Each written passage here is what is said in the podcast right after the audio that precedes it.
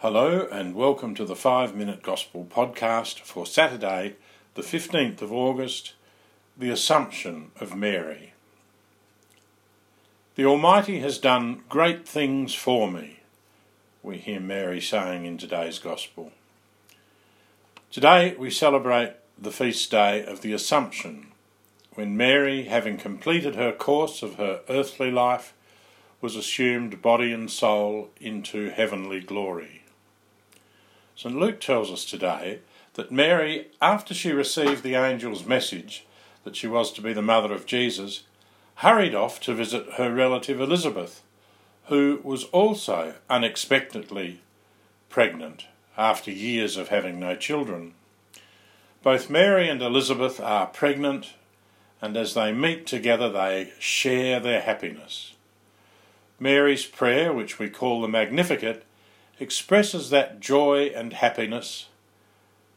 Pope Francis has said of this prayer, it is a song of praise to God who works great things through humble people.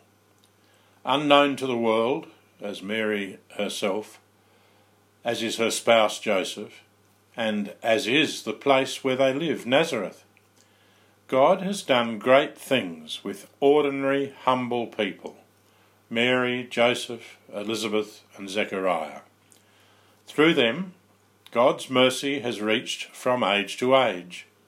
Through them, God has raised up the lowly and filled the hungry with good things.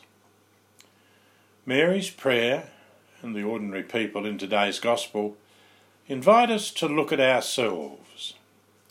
And we might ask, Am I humble? Am I humble enough, small enough, to allow God to do great things in me? The visit of Mary to Elizabeth and Zechariah made everyone happy. We would like that to happen in our own homes today. We would like that Jesus might come and make us happy. Mary's example can help bring Jesus into our homes each day if we follow her example. Mary said yes and cooperated with God in bringing Jesus into the world 2,000 years ago. Today, you and I are challenged to do the same.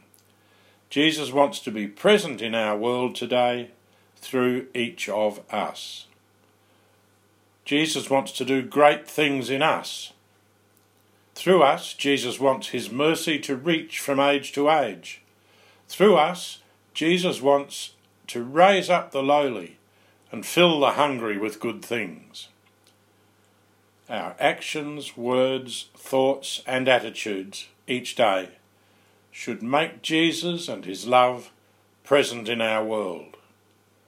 Make Jesus present in our families in our workplaces, in our schools and universities, amongst our friends and those with whom we work. Last year on this feast, Pope Francis said, We're on a journey, pilgrims towards the home that is up there. Today we look at Mary and we see the finish line. This gives us comfort and hope on our pilgrimage here below.